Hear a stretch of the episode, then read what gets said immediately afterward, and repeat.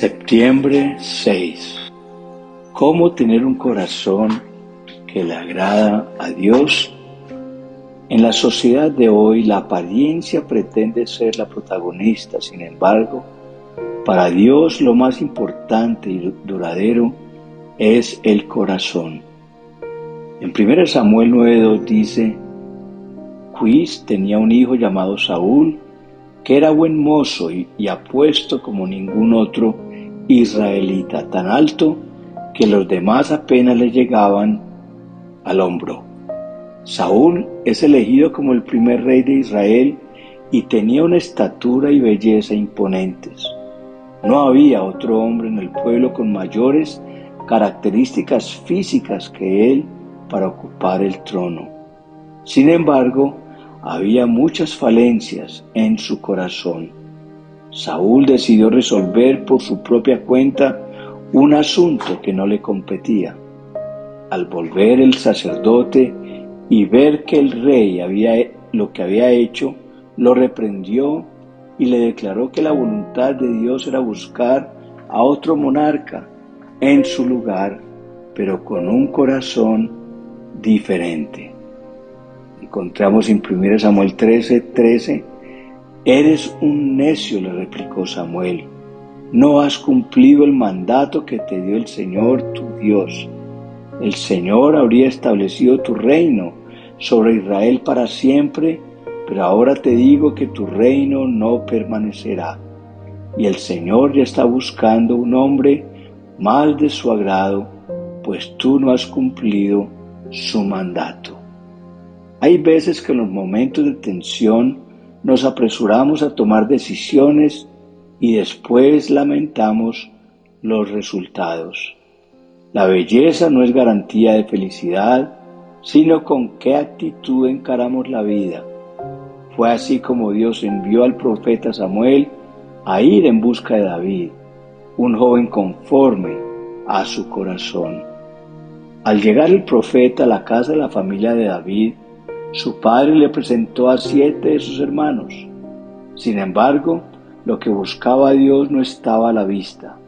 Fue así como Samuel le pidió que llamara a su hijo menor a quien descubrió que era el que el Señor estaba esperando ungir.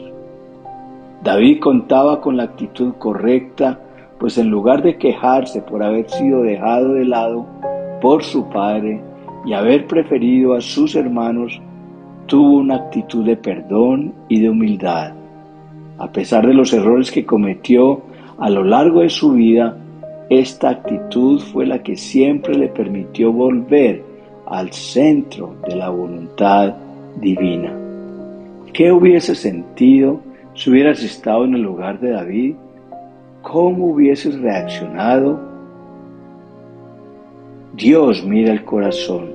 Es por eso que debemos velar por tener una actitud pura, perdonadora y con fe hacia lo que el Señor está por hacer. Dios siempre va a considerar tu corazón humilde. El espíritu Saúl era el de buscar a otro culpable, mientras que David reconocía sus fallas y buscaba desesperadamente el perdón y la restauración de Dios. Según de Samuel 22, 28 dice, rescatas al humilde, pero tus ojos observan al orgulloso y lo humillas. Reconocer los errores no solo demuestra humildad, sino que te promueve para ser considerado por Dios. Dios mira de lejos al altivo, de lejos, pero está cerca de los que tienen un corazón humilde. La persona humilde tiene la característica de cuidar la presencia de Dios. David en sus salmos habla de la importancia de la palabra de Dios. En estos días que vivimos encontramos cierto grado de menosprecio de la gente hacia la Biblia, como que ya no le tienen estima. El interés en la palabra de Dios ayuda a transformar nuestro corazón.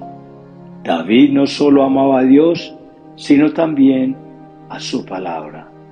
Esto lo vemos en el Salmo 119, 11 al 12, que dice en mi corazón, atesoro tus dichos para no pecar contra ti. Bendito seas, Señor, enséñame tus decretos. Cuando uno lee las escrituras, es como que se habilita un depósito de sabiduría y autoridad que sirven de antídoto contra el pecado. La palabra de Dios nunca vuelve vacía, sino que siempre tiene un efecto maravilloso. En Hechos 13, 36 encontramos ciertamente David, después de servir a su propia generación, conforme al propósito de Dios, murió, fue sepultado con sus antepasados y su cuerpo sufrió la corrupción. Dios vio en David un corazón servicial. Muchas veces esperamos que la gente esté a nuestra disposición cuando en realidad somos nosotros quienes deberíamos servir a quienes nos rodean. Esto habla de humildad, generosidad y amor. La vida cristiana consiste en dar un paso a la vez. Él es nuestro ayudador y nuestro mejor defensor. Es por eso que debemos descansar en sus brazos y dejarnos guiar por sus consejos que nos guardan de tomar malas decisiones. Saúl, teniéndolo todo, lo perdió todo por apurarse. David, a pesar de, a pesar de haber sido rechazado por su familia y menospreciado, fue el ungido de Dios que vivió muchísimas victorias supo reconocer sus errores y permitió que la presencia de Dios restaurara su alma. Hoy nos encontramos con la decisión de buscar tener un buen corazón y dejar que el Espíritu Santo nos limpie de toda herida e iniquidad. El anhelar un corazón que agrada a Dios, dejándose guiar por su palabra, buscando ser generosos, humildes y serviciales, hacen que nuestra vida sea más plena. A pesar de las luchas y los desiertos, nunca te guíes por las apariencias, sino busca siempre guardar tu corazón de aquellas cosas que no te hacen crecer. Este es tu tiempo de dejar atrás el pasado y prepararte para la obra que el Espíritu Santo quiere hacer en ti. Para terminar, ora conmigo en este momento. Dios mío, quiero que mi corazón te agrade. Ayúdame a ser humilde, a estar en el lugar indicado en el momento oportuno. Llévame a reconocer mis errores y a nunca apartarme de ti con autosuficiencia. Quiero que mi corazón sea solo para ti.